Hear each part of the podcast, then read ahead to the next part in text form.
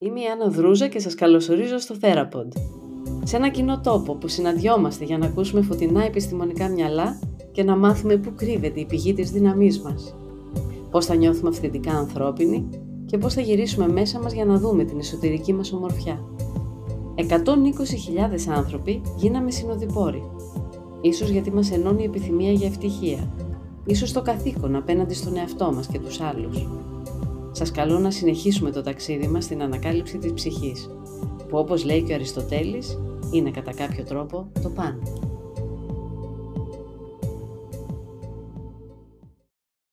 Να κάνω μια μικρή ερώτηση γιατί μετά θα χαθεί, γιατί έτσι κι αλλιώς θα σταθούμε στο κομμάτι της ψυχής και του σώματος και πώς εκφράζεται στο σώμα και η αρρώστια εμφανίζεται γιατί η ψυχή πονάει. Μπορεί να αγαπάει ένας άνθρωπος έναν άλλον άνθρωπο που δεν τον αγαπάει; Είναι εξαιρετικά τα ερωτήματά σας που σημαίνει ότι έχετε εντρυφήσει και εμβαθύνει στα πράγματα.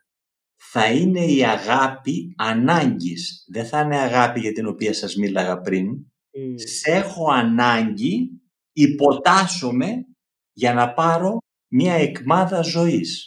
Και είμαι συνεχώς εξαρτώμενος. Η εξάρτηση δεν είναι ελευθερία. Αυτή της τάξης η εξάρτηση. Γιατί η εξάρτηση ε, υπάρχει σε όλους μας. Εγώ σήμερα, για παράδειγμα, εξαρτώμαι από εσάς που με καλέσατε και ήθελα να είμαι στη ναι. συζήτησή μας. Ε, ε, αμοιβαία εξάρτηση υπάρχει. Όταν, ε, όταν εγώ δέχομαι το θεραπευόμενό μου, εξαρτώμαι από εκείνον. Ναι, ναι. Σε κάθε Λοιπόν, ναι.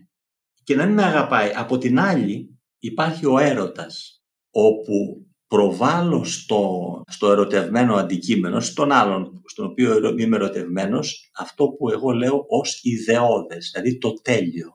Το τέλειο που έχω μέσα μου το προβάλλω στον άλλον για να το σώσω.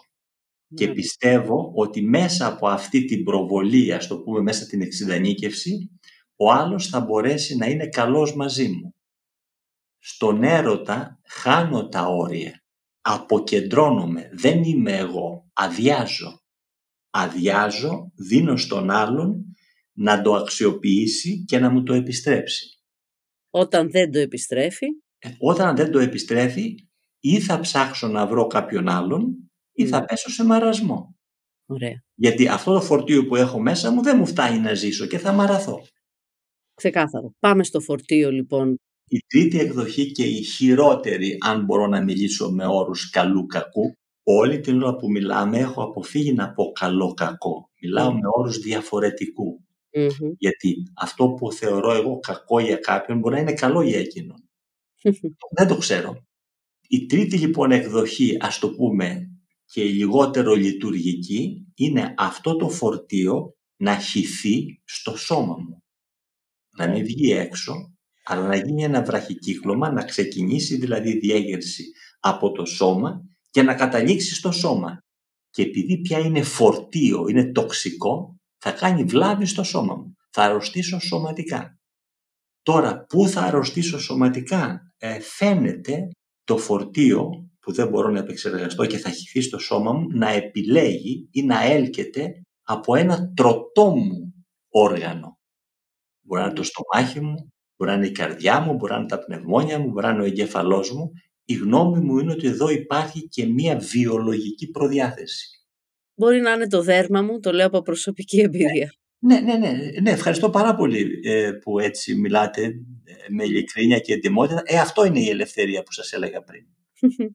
αυτό είναι η ελευθερία. Να μην φοβάμαι. ναι, το δέρμα λοιπόν πράγματι είναι ένας, ε, το απέφυγα να το πω, γιατί έχει κάποιες σημαντικές ιδιαιτερότητες. Mm. Μια κουβέντα μόνο.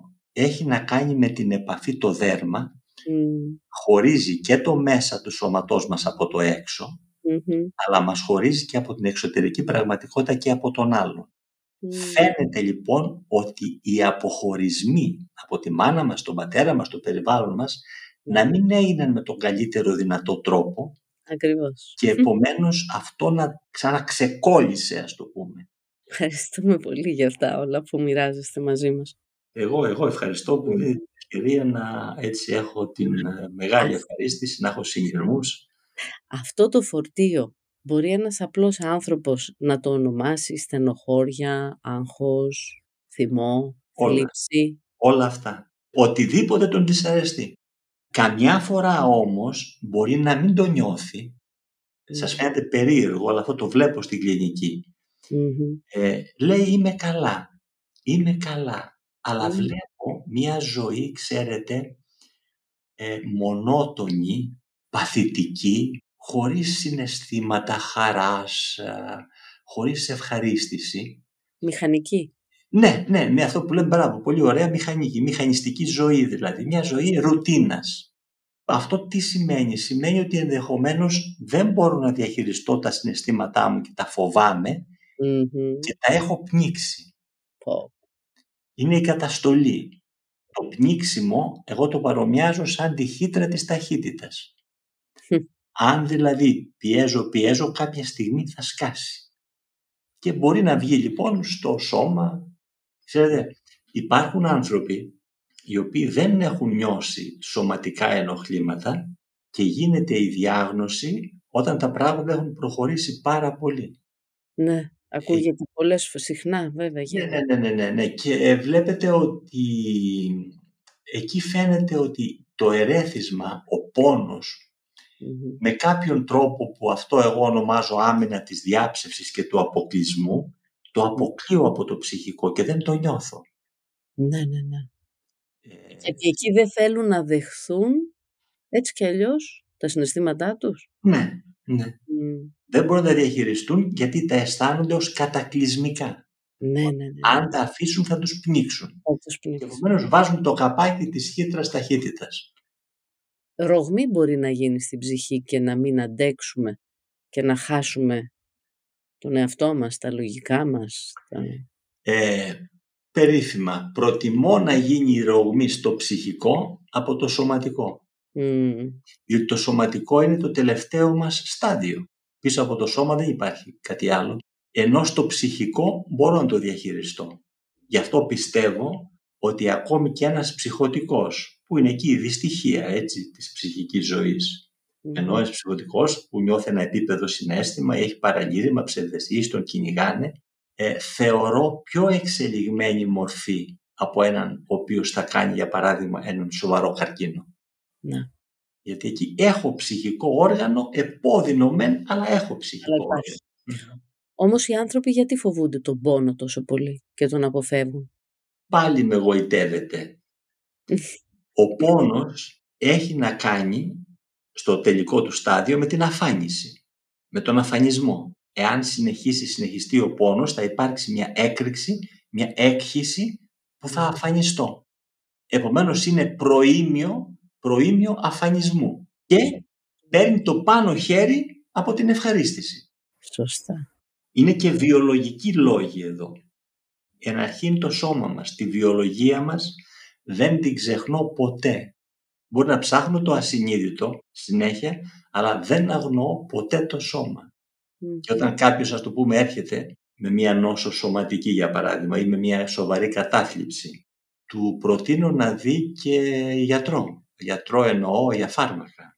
Ήρθε ένας μου λέει εδώ και ένα μήνα έχω αιμορραγία από το εντερο και πιστεύω ότι είναι ψυχοσωματικό.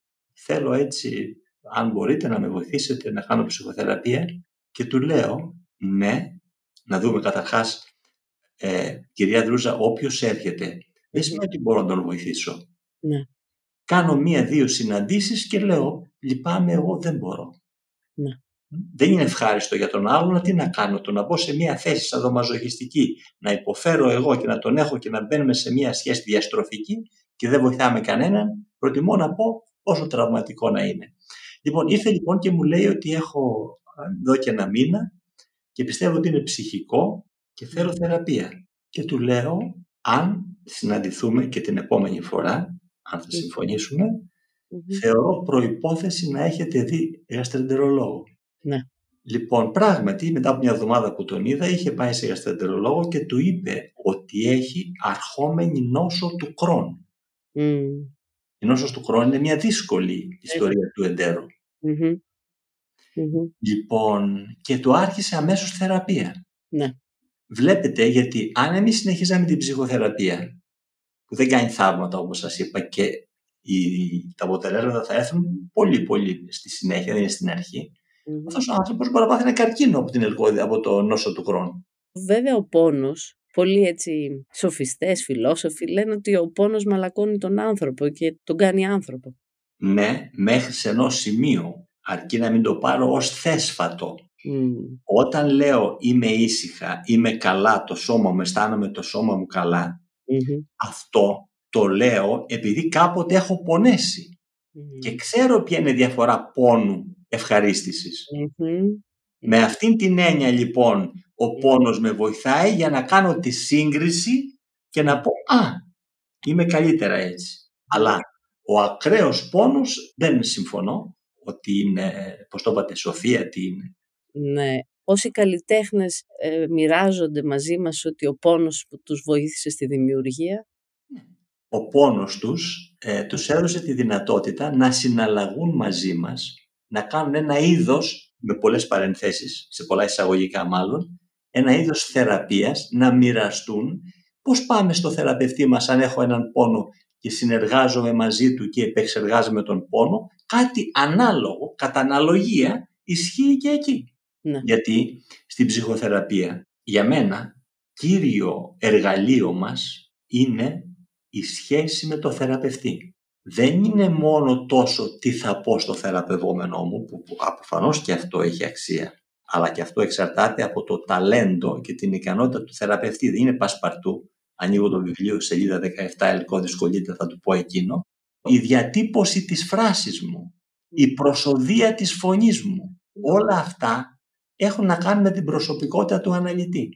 Μπορεί να μην μιλάω, αλλά κάτι να μετασχηματίζεται, να μεταλλάσσεται μέσα μας.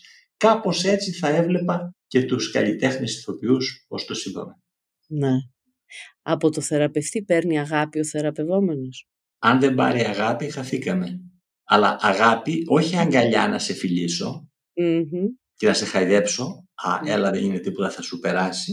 Αυτά εκάς η βέβαιλη, μακριά από μένα. Δεν είναι θεραπευτικά. Κάποιες ακραίες περιπτώσεις μπορεί να είναι. Αλλά ξεχάστε το αυτό για να μην μας μπερδέψει. Ναι, ναι. Η αγάπη ποια είναι; Δέχομαι τον άλλον με καλοσύνη, με καλοήθεια, με διαθεσιμότητα να ασχοληθώ μαζί του. Αυτό είναι η αγάπη. Αυτό είναι. Ναι.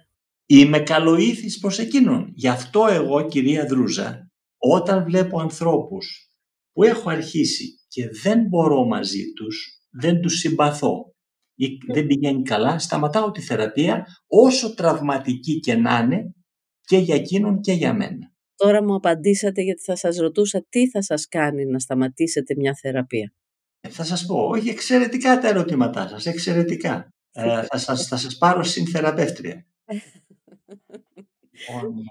Μου δίνετε κουράγιο να συνεχίζω σε αυτό τον αγώνα για, για τη διάδοση μιας επιστήμης που μπορεί να είναι χρήσιμη στον άνθρωπο. Χαίρομαι, χαίρομαι πολύ για τη δουλειά που κάνατε και χαίρομαι πολύ που έτσι βοήθησα σήμερα όσο βοήθησα. είναι λόγοι συνειδητοί και ασυνειδητοι Η συνειδητή είναι αν κάποιος, ας το πούμε, ε, μου λέει πράγματα τα οποία εγώ δεν μπορώ να αντέξω. Θα σας πω παράδειγμα. Ε, είναι κάποιος ο οποίος με προσβάλλει αυτό είναι το συνειδητό. Ναι. Το ασυνείδητο είναι, δεν ξέρω, λέω αυτόν τον άνθρωπο δεν μπορώ να τον συμπαθήσω. Αυτό συμβαίνει σε όλη μας τη ζωή. Ναι. Λέμε, με αυτόν ταιριάζω, με αυτόν δεν ταιριάζω. Ε, στην καθημερινή μας ζωή.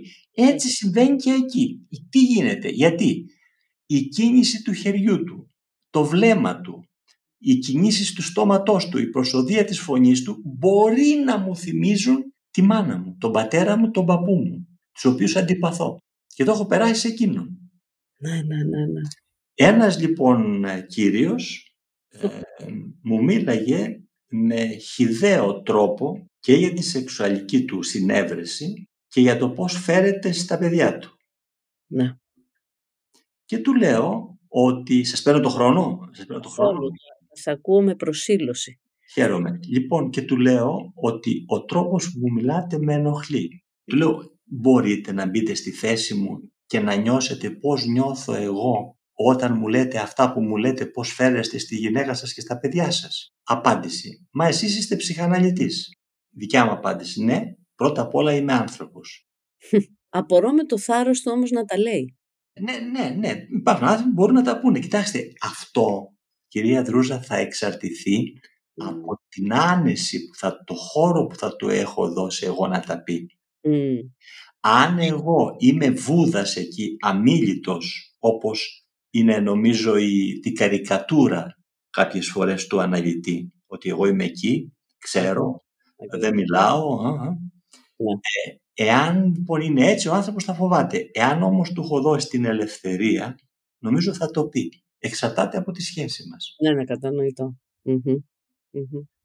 Πάντως, ο φόβος του ανθρώπου στον έρωτα, εγώ πάω εκεί γιατί εμείς οι γυναίκες στερεοτυπικά μας αφορά πολύ, αν και το λέω με χιούμορ. Ο έρωτας έχει αυτό το κίνδυνο. Είναι μια ματέωση δηλαδή, εκ προημίου. Και οι άνθρωποι στην απόρριψη και κατ' επέκταση στην εγκατάλειψη τρέμουμε. Ή όχι; Ναι, στον έρωτα. Έρωτας, να ξεκινήσουμε σε αυτό που λέγαμε πριν, όπως εγώ καταλαβαίνω τον ερωτα ε, αποκεντρώνομαι. Είναι ένα άδειασμα του εαυτού μου. Ναι. Επομένως, πράγματι μπαίνω σε κίνδυνο. Ο ναι. έρωτας, θα σας εκπληξει και η ψύχωση δεν είναι μακριά. Κατάλαβα.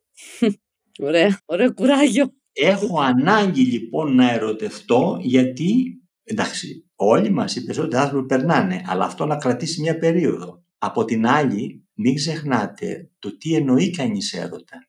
Λέει κάποιος, είμαι ερωτευμένος σε όλη μου τη ζωή με τη γυναίκα μου. Και είναι καλά. Δεν είναι ο έρωτας το πάθος όπου τα δίνω όλα στον άλλον και περιμένω από εκείνον να με πληρώσει, να με γεμίσει. Ωραία που το ξεκαθαρίζουμε αυτό. Ο έρωτας αυτός είναι ο ψυχοτικός, ας το πούμε που λέω. Είναι λίγο παραγγελματικός. Είναι ο άλλος, ο άλλος ε, είναι μια αμοιβαία αγάπη, δίνει ο ένας τον άλλον. Ωραία. Και γιατί ακόμα και εκεί μπορεί να φοβόμαστε την εγκατάλειψη; Κάθε άνθρωπος φοβάται την εγκατάλειψη. Όταν έλεγα πριν ότι όλοι ζητάμε την αγάπη, σημαίνει ότι δεν έχουμε πάρει επαρκή αγάπη. Άρα ο φόβος της ανεπαρκούς αγάπης είναι διαρκώς μέσα μας. Όσο λοιπόν έχω εξαρτηθεί από τον αλλον τόσο φοβάμαι τη μοναξιά μου. Όσο εξαρτημένος είμαι από τον άλλον, η ζωή μου εξαρτάται από εκείνον. Ναι. Και επομένως βρίσκομαι σε μια διαρκή ετοιμότητα πότε ο άλλος θα μου πει φεύγω. Αλλά αυτό δείχνει μια ανασφάλεια δικιά μου. Και όχι μόνο τούτο, εδώ προστίθεται οι παράμετροι και οι πλευρές είναι άπειρες. Μία παράμετρος που δυσκολεύει τα πράγματα στο φόβο ότι ο άλλος θα με εγκαταλείψει είναι ο εξής, είναι το μίσος για τον άλλον. Γιατί από τη στιγμή που εξαρτώμαι από τον άλλον και δεν μπορώ να ζήσω χωρίς εκείνον, δεν μπορώ παρά και να τον μισώ, διότι από εκείνον εξαρτάται η ζωή μου. Τον έχω ανάγκη, αλλά και τον μισώ ταυτόχρονα, ναι. διότι χωρίς εκείνον δεν μπορώ να αυτονομηθω Με έχει εμποδίσει εκείνος, εγώ δηλαδή, μέσω εκείνου, να αυτονομηθώ. Ε, αυτό που με εμποδίζει στην αυτονομία, το μισώ αναπόφευκτα, νομοτελειακά, αντανακλαστικά. Σας ευχαριστώ πολύ που ήσασταν και σήμερα ακροατές του Θέραποντ. Είμαι η Αναδρούζα και θα τα πούμε σύντομα στο επόμενο επεισόδιο.